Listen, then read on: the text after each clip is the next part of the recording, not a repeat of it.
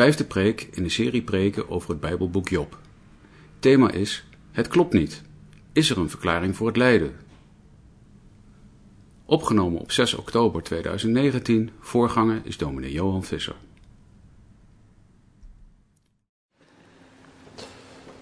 We zijn nu aangekomen in de gesprekken tussen Job en zijn drie vrienden. Dit in het eerste gedeelte van het boek Job gaat het over wat er in de hemel gebeurde en dat Job wordt getroffen met vreselijk lijden. Dan komen zijn drie vrienden om te troosten. En vorige week ging het erover dat Job daarna als eerste woord neemt met woorden vol emotie van woede, teleurstelling, verdriet. En daarna gaan zijn vrienden spreken. En in eigenlijk twee rondes komen al die drie vrienden aan, aan, aan bod en telkens is het Job die antwoord geeft. En dat is, dat is nogal lang en soms ook langdradig. En vandaag pikken we er een aantal gedeelten uit die gaan over of het nu klopt, dat lijden, of niet. En we lezen eerst uit Job 8, vers 1 tot en met 10. En daarna uit 11. Nou, u ziet die uh, gedeelten staan op het, uh, op het briefje. Dus eerst Job 8, vers 1 tot en met 10.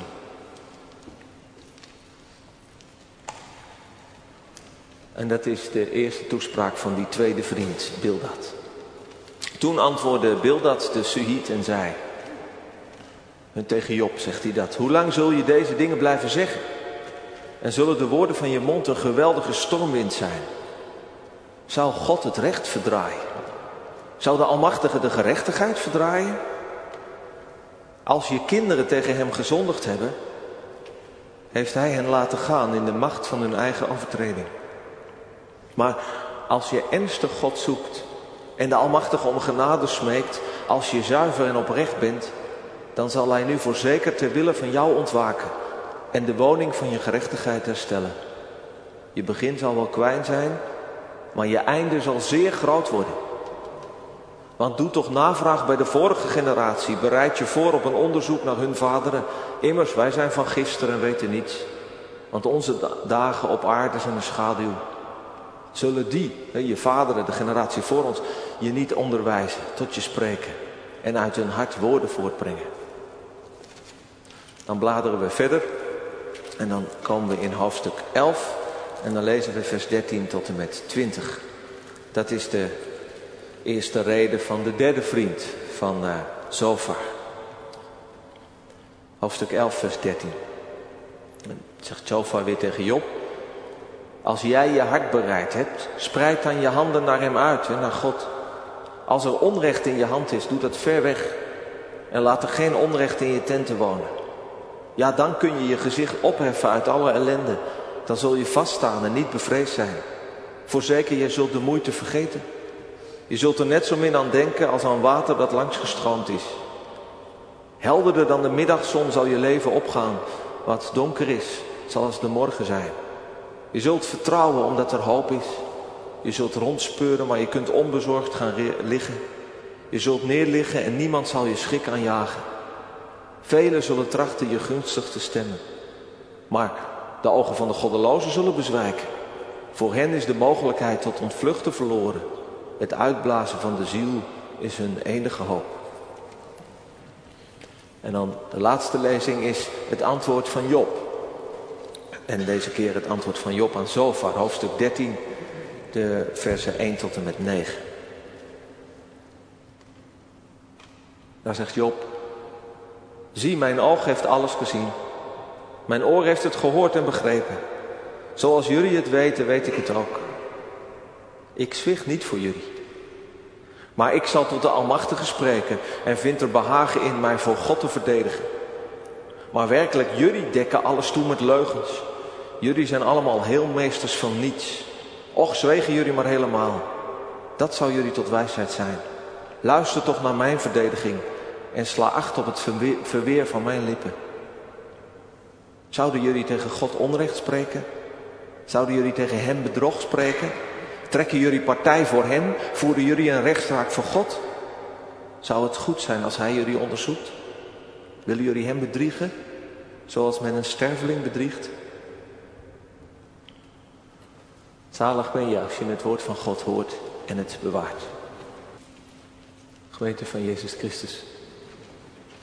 Aan het einde van het toneelstuk King Lear, Shakespeare's meest donkere, tragische werk, als de oude koning Lear met zijn vermoorde geliefde jongste dochter in de armen net bezweken is aan zijn niet meer te dragen lot, zegt een van de overlevenden, de trieste tijd bezwaart ons met een grote last, te zeggen wat je vindt en niet wat past. In het Engels, speak what we feel, not what we ought to say. Zeggen wat we voelen en dan voelen niet in de betekenis van zomaar even de emotie van het moment, maar wat we heel diep ervaren hebben. Dat is wat Job doet. En dat is waar die ellenlange gesprekken tussen hem en zijn drie vrienden over gaan. Spreken wat we ervaren of spreken wat we moeten zeggen.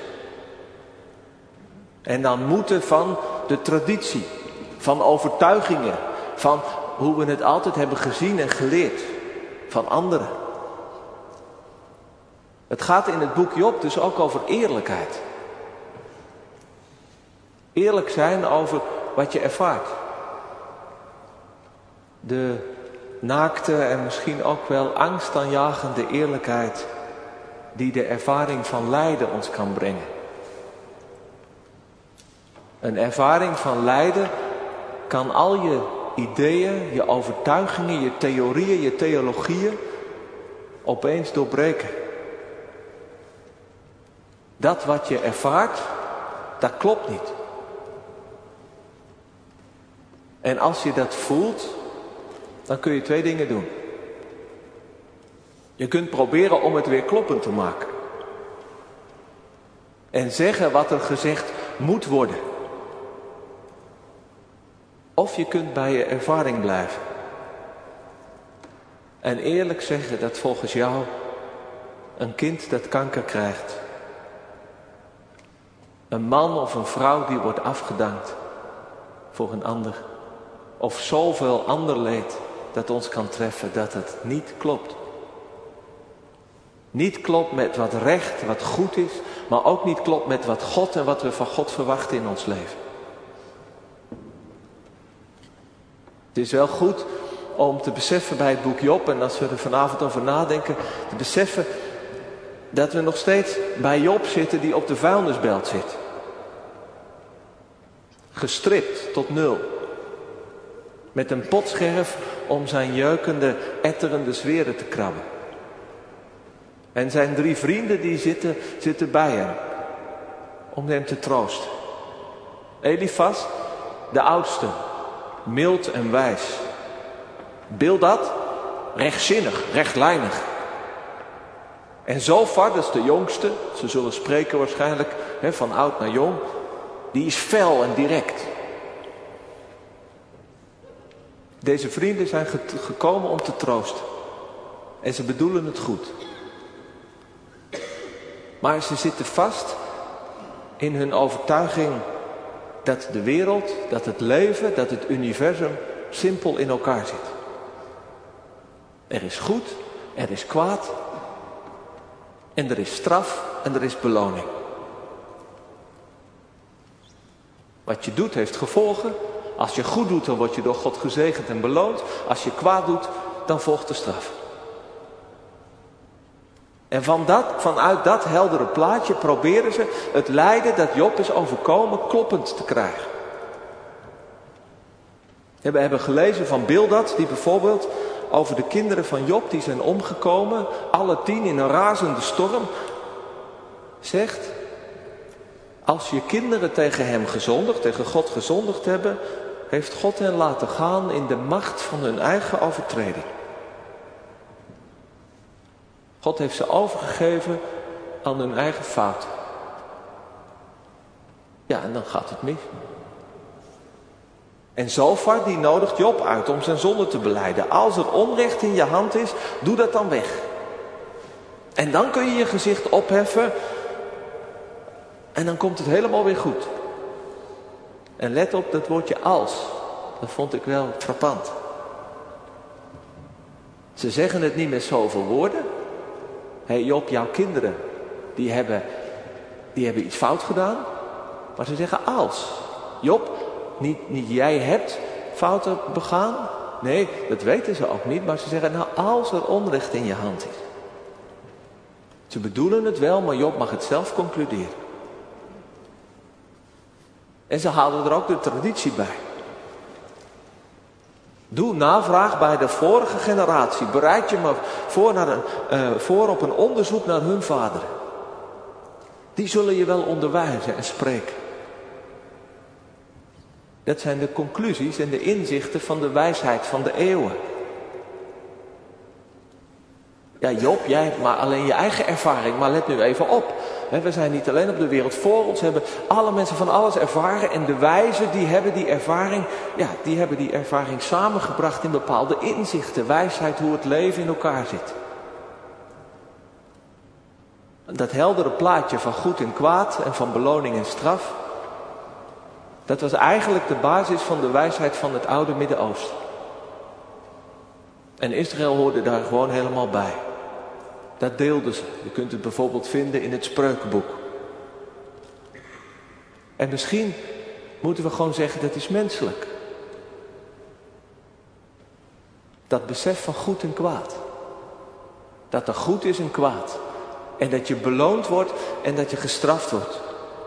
Dat is een normaal moreel besef zou je zeggen, toch? Daar is ons leven ook wel een beetje op gebouwd en het recht. Gewoon heel simpel, hè? dat zit al in, in onze taal. Eigen schuld, dikke bult. En dat werkt overal in door. Denk bijvoorbeeld aan het klimaatprobleem. Dat hebben wij mensen veroorzaakt. Onze hebzucht. En het gevolg is nu dat de aarde zich tegen ons keert. Wij hebben kwaad gedaan. Straf is het gevolg. Karma in de Oosterse godsdiensten, maar dat leeft, werkt overal in door. Tot een gedachte die je wel eens tegenkomt dat rokers de kosten van hun eigen longkanker moeten gaan betalen. Ja, dat doe je zelf. Moet je op de blaren zitten. Nou, in deze kijk op de wereld moet Job iets hebben gedaan wat de oorzaak is van zijn lijden. Dat kan niet zomaar zijn gebeurd. Dat, daar moet iets zijn en hij moet iets mis hebben gedaan. Hij heeft de weegschaal laten doorslaan. En nu geeft God hem straf zodat de zaak weer in balans komt. En, en dat moet je zeggen voor die vrienden, dat, dat menen ze ook echt, dat hopen ze ook. Dat, dat, dat, dat, op allerlei manieren proberen ze Job te, overtuigen. Juist met de hoop, dat slaat die weegschaal weer terug en dan komt het wel weer goed. in het begin zal het echt niet makkelijk zijn, maar daarna En ik begrijp ze wel, die vrienden. Want het is natuurlijk ontzettend lastig en best, best wel een beetje eng om te erkennen dat wat jij van jongs af aan hebt geleerd, dat de manier waarop je naar de wereld kijkt, hoe het leven in elkaar zit, hoe het met geloven in God gaat, dat dat opeens niet blijkt te kloppen. Dat is lastig. Want wij mensen, wij hebben houvast nodig. Wij zoeken zekerheid. Wij hebben wel iets nodig dat klopt. Ja, en als het dan niet blijkt te kloppen, ja, dan geef je natuurlijk niet zomaar op, toch? En laten we maar eerlijk zijn, dat geldt heus niet alleen van godsdienst en geloof. Dat is nog wel eens het beeld, hè? dat, dat, uh,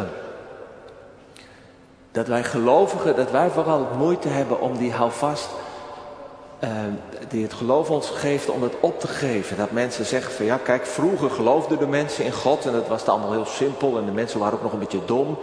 En, en toen kwam de moderne wetenschap en die bewees dat het geloof helemaal niet klopte. Alles was veel ingewikkelder en God hebben we helemaal niet meer nodig om het leven te leven en te verklaren. Maar ja, die gelovigen, die, die, die, die, kunnen dat maar niet inzien, die willen dat niet loslaten, want die zijn een beetje zielig. Want dan stort hun leven in elkaar. dat beeld, dat, dat klopt denk ik niet. Al was het alleen maar dat die moderne wetenschap ook door heel veel gelovigen werd en wordt beoefend. Maar het is denk ik ook niet eerlijk. Want ik denk dat wij allemaal, ook buiten of je nu wel of niet gelovig bent, dat wij allemaal dingen hebben waar we ons aan vasthouden. De wetenschap heeft het bewezen.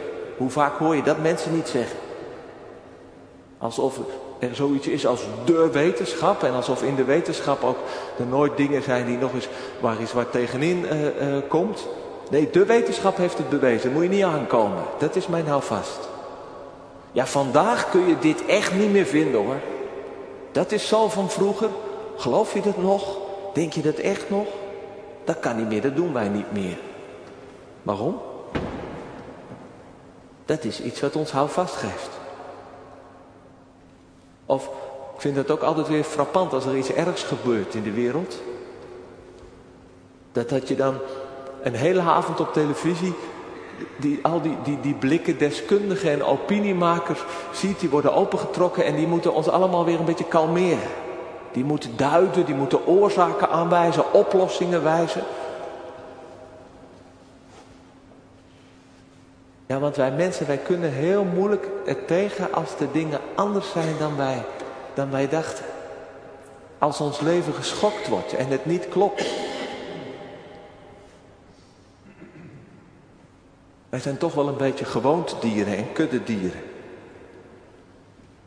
Die niet graag worden geconfronteerd met pijnlijke vragen, met uitzonderingen, met scheuren. En dat, dat is natuurlijk ook nodig, want als, als er niks meer klopt, hoe kun je dan leven? Nu, zo hebben Jobs vrienden zijn lijden verklaard.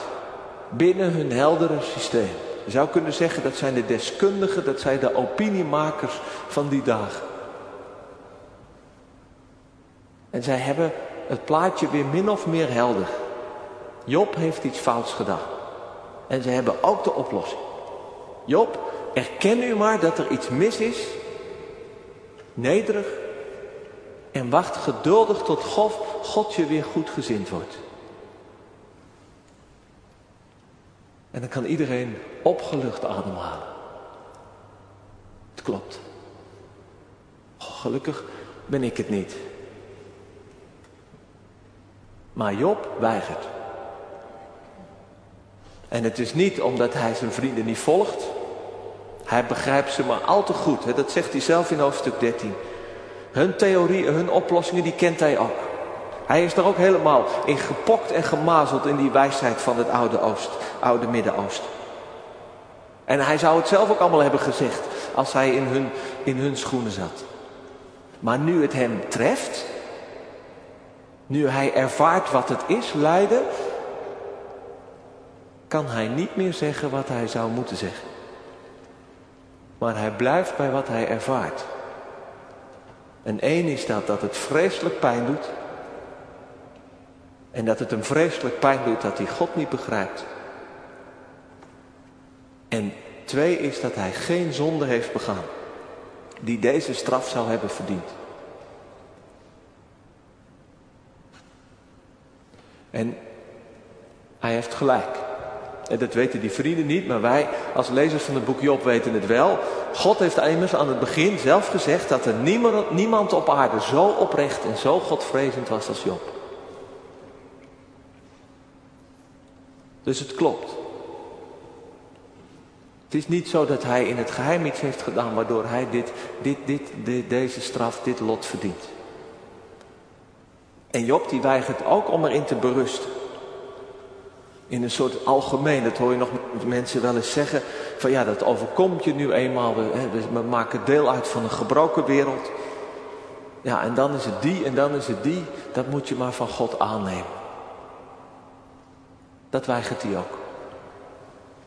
Want dat klopt niet met hoe hij God heeft leren kennen. En hij begint een rechtszaak.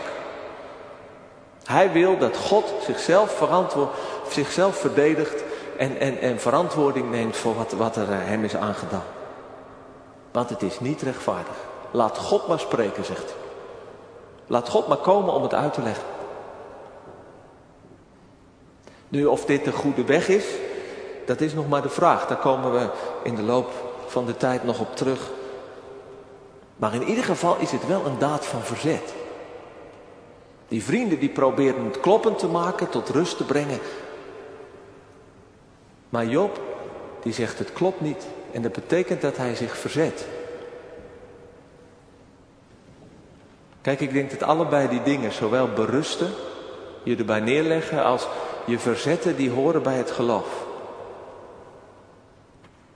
Geloven kan ons heel, heel erg helpen om vrede te vinden over wat je overkomt. Maar dat is niet het enige. Geloven is ook een motor om je te verzetten bij, tegen wat niet klopt, wat onrechtvaardig is. Wat je niet kunt rijmen met God en waar God voor staat. Dan hoef je niet zomaar je hoofd te buigen. En ik denk dat daarom de Heilige Geest ons van die, die lastige boeken als, de, uh, als, als Job heeft gegeven. En ook van die sommige, sommige psalmen. Stemmen die zeggen dat het niet klopt. En dat God van, iets van zich moet laten horen om ons te redden. Of zoals bij Job om zich te verantwoorden. En die stem van verzet hebben wij ook echt nodig. Dat we ons niet neerleggen bij onrecht. En dat we ons geloof niet gebruiken om alles goed te praten en dicht te smeren. Het klopt niet. Het moet anders. En, en, en, en laat God nu ook maar eens wat van zich horen. Ik las uh, dat Nelson Mandela in zijn, in zijn autobiografie vertelde dat hij ooit in zijn begintijd van het verzet tegen apartheid een, uh, een bijeenkomst meemaakte met een aantal zwarte dominees in Kaapstad. En hij zei dat, toen nam er een van die dominees het woord voor een gebed. En het is een gebed wat ik nooit heb vergeten. Want die dominee begon eerst met God te danken voor alle goede gaven die de Heer hen gaf. En daarna wees hij God erop dat het toch niet klopte, omdat sommige van zijn dienaren, namelijk de zwarte, toch wel veel meer werden onderdrukt dan de blanken. En dat hij het idee had dat God zich daar eigenlijk weinig van aantrok, dat het altijd maar hetzelfde, hetzelfde bleef. En dat God nu echt wel iets moest gaan doen, want anders zou de zwarte man er zelf iets aan gaan doen. Zo'n opstandig gebed. En dat is, en ik hoop dat jullie het aanvoelen, dat is geen ongeloof. Dat is geloof op het scherp van de snede. Dat is radicale eerlijkheid voor God. Wij denken soms wel eens dat eh, als je maar hele vrome woorden spreekt, heel gelovig bent en altijd ja knikt bij God, dat dat dan het summum van geloof is. Maar wanneer je kritisch bent en vragen hebt, dat dat dan ongeloof en twijfel is. Maar het boek Job zegt, het is misschien eigenlijk andersom. En dat merken we ook in het antwoord van Job in hoofdstuk 13 aan Zofa. Job die noemt zijn vrienden leugenaars. Ze spreken onrecht en bedrog. Hij zegt, jullie trekken partij voor God. Jullie willen hem verdedigen. En je denkt dan, als een beetje gelovig mens, denk je, nou dat is natuurlijk goed.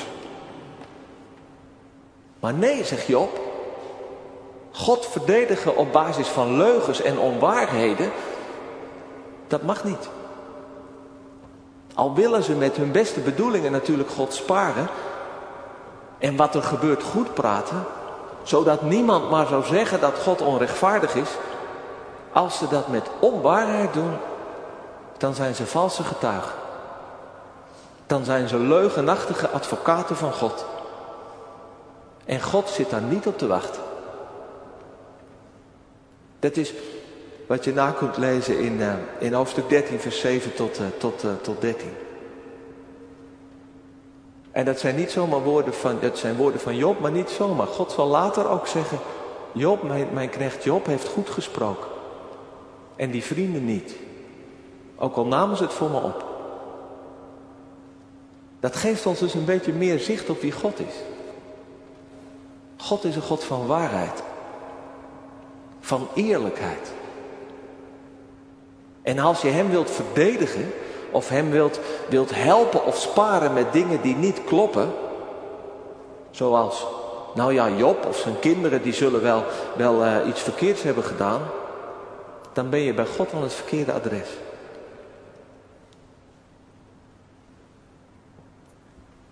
Wij denken misschien soms wel eens toch min of meer dat God een beetje zo'n zo'n hemelse dictator is. Zo'n zo'n maffiabaas. Die je nooit mag tegenspreken. Die het altijd goed doet. En die als de, de feiten tegen hem zijn, direct fake begint te roepen. En die dus, dus heel erg blij is met ieder mens die hem verdedigt. Die partij trekt voor hem. Of dat nu waar is of niet. Maar het gaat er dus bij God niet zo aan toe. Ook niet zoals bij sommige goeroes. Die heb je in het religieuze leven, ook wel in de kerk heb je. Die als ze zeggen van deze stropdas is geel. Dat, dat, dat iedereen in extase roept, ja ja die is geel. Nee, zo werkt het bij God niet. God gaat ook over de feiten. En die wil gewoon eerlijkheid. En die zit er niet op te wachten dat wij partij voor hem trekken. Als dat niet gebaseerd is op echtheid en waarheid. En ik dacht, misschien is dat ook wel het overwegen waard voor als je een opvoeder bent. Een ouder of een grootouder of een leerkracht of bij de kinderkerk betrokken. Dat je lastige dingen die niet kloppen, waar je geen antwoord op hebt, dat je die maar laat. Dat je dan niet, koste wat het koste, Heere God, moet verdedigen. Volgens Job zit God er niet op te wachten. En leert hij ons om altijd maar eerlijk te blijven. God heeft niks met fake. En ik denk ook dat het, dat het voor ons, uh, als je veel vragen hebt, over waarom dingen gaan in je leven zoals ze gaan, of in, in iemand anders leven, dat er voor je gevoel dingen niet kloppen. Dat je daar dan niet voor God net moet, net moet doen dat, dat hij er niet voor zijn. Of zeggen van nou ja, dit, dit valt allemaal wel mee. Maar dat je gewoon maar eerlijk daarmee naar God moet gaan. Je hoeft hem niet te sparen. Niet te verdedigen of angstig te denken dat hij niet tegen jouw vragen of tegen jouw pijn kan. Nee, God is een God van waarheid. Met wie je dus ook mag worstelen met wat er echt in je leeft. En wat je niet kunt plaatsen. Dat wil natuurlijk niet zeggen dat wij gelijk aan God zijn. En dat wij hem wel eens een lesje kunnen leren. Dat zal Job in zijn rechtszaak later ook merken. God is altijd groter. Hij past niet goed in dat heldere goed en kwaad en beloning en strafsysteem van de oude Oosterse wijsheid. Maar hij past ook niet, niet, niet helemaal in Jobs beperkte kijk op de zaak. God is altijd groter. Of wij dat nu willen of leuk vinden of niet. Maar God is ook genadiger. Kloppende systemen die zijn vaak ongenadig. Als jij moet zwijgen over wat je echt voelt, is dat ongenadig. En vaak ook heel ongezond. En dat kloppende systeem hè, van goed en kwaad en van, van, van de kwade die krijgen straf en de goede die worden beloond. Dat is natuurlijk uiteindelijk ook ongenadig voor ons allemaal. Als dat waar is, wie kan dan bestaan? En kloppende systemen die zijn ook altijd ongenadig voor de uitzonderingen. En voor de minderheden. Voor de mensen die er niet bij horen, die in de marge zitten. Dat moet je ook altijd goed voor ogen houden. Job zit daar als het leidende slachtoffer. Die misschien wel bijna genoeg heeft aan zijn eigen pijn en, en verdriet. En die drie vrienden zitten daar gezond om hem heen. Zo over hem praten is bijna al ongenadig op zichzelf. Maar God die past niet in die kloppende systemen en in onze hokjes. Omdat hij daar uiteindelijk veel te genadig voor is. Gods waarheid is heel eerlijk en zuiver, maar ook een genadige waarheid. Je zou kunnen zeggen, uiteindelijk zegt God ook niet wat hij moet zeggen. Van de theorie, van de weegschaal van goed en kwaad. Van wat wij een idee hebben dat rechtvaardig is. Maar God zegt wat hij voelt. En dat is, sorry voor het woord, liefde. God is liefde, schrijft de apostel Johannes. En wie in de liefde blijft, en dat is de, niet zomaar wat algemene liefde, maar dat is de liefde die we in Jezus hebben ontvangen en, en, en gezien. Die liefde tot het bittere einde van het kruis. Wie in die liefde blijft, blijft in God en God in hem. Zou het uiteindelijk zo simpel zijn?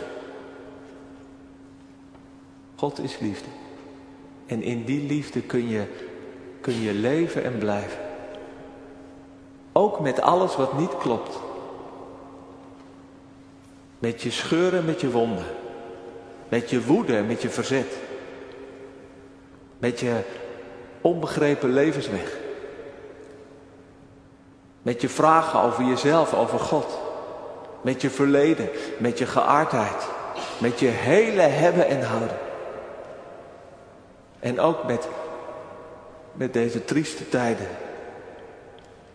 En met alles soms wat er zo triest kan zijn aan de mensen om je heen. Ik denk dat dat uiteindelijk geloven is. Geloven is. Geloven is niet alles kloppend krijgen. Dat is ook niet slaafs je hoofd buigen voor God. Maar het is je overgeven aan God die je bemint. En dat is het laatste houvast. Dat is de enige troost. Als God zegt wat hij voelt en wat hij vindt. Eerlijk en genadig. Ik heb je lief in alles en ondanks alles. Amen.